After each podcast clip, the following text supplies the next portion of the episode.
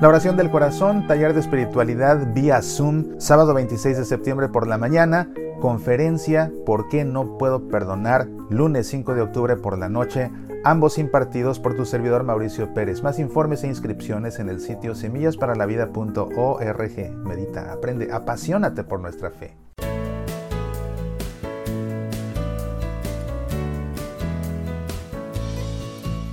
Hoy quiero platicarte acerca del alma humana su naturaleza, su espiritualidad y su inmortalidad. El alma humana es el principio vital que comunica al cuerpo vida, sensibilidad y pensamiento. Negar la existencia del alma humana sería un gran absurdo. Podemos demostrar su existencia a través de la razón y también, claro, a través de la Sagrada Escritura. Por la razón nos consta, en efecto, que la simple materia ni vive ni siente ni piensa. Nosotros vivimos, sentimos y pensamos. Por tanto, tenemos un principio distinto de la materia. La Sagrada Escritura también nos prueba la existencia del alma. Por ejemplo, cuando Cristo nos alerta en el Evangelio según San Mateo, no teman a los que solo pueden dañar el cuerpo, teman a los que pueden precipitar el alma y el cuerpo en el infierno.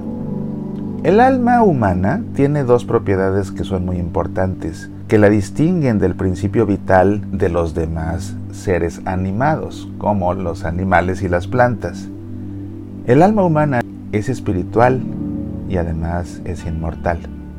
El alma humana es espiritual porque no es cuerpo ni consta de partes materiales, sino que es un principio superior a la materia. Esto se prueba porque realiza operaciones que están por encima de la materia. Comparemos el conocimiento del hombre con el conocimiento de los animales. En el caso de los animales, su conocimiento se refiere a las cualidades materiales de los cuerpos que pueden percibir a través de sus sentidos. En cambio, el conocimiento del hombre se refiere a seres y cualidades inmateriales.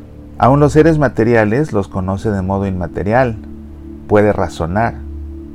El hombre conoce seres espirituales como Dios y nociones inmateriales como las nociones de la virtud, el deber, el patriotismo, cosa que no pueden los animales.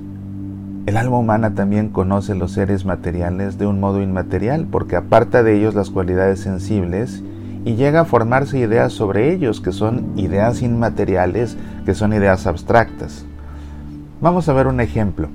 Un perro distingue a su amo de un extraño por medio de la voz, por medio de sus facciones, por medio de su olor, y también por medio de otras condiciones que son sensibles y concretas. Pero nunca podrá decirse que todos estos tienen algo de común.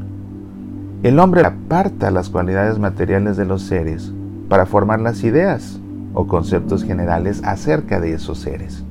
Además, el hombre puede razonar, cosa que no puede un animal. Es absurdo suponer que un perro lea un libro y discuta las ideas del autor, o que un asno pueda fabricar una computadora o componer una sinfonía.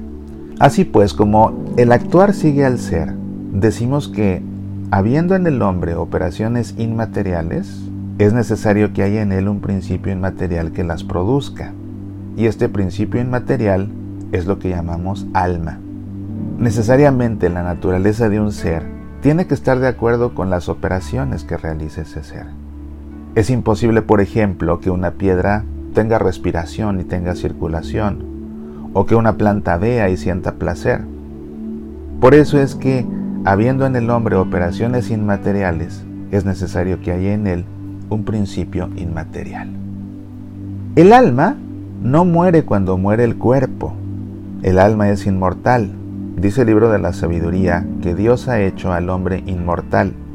También el libro del eclesiastés dice que el polvo vuelva a la tierra de donde salió y el espíritu a Dios que le dio el ser.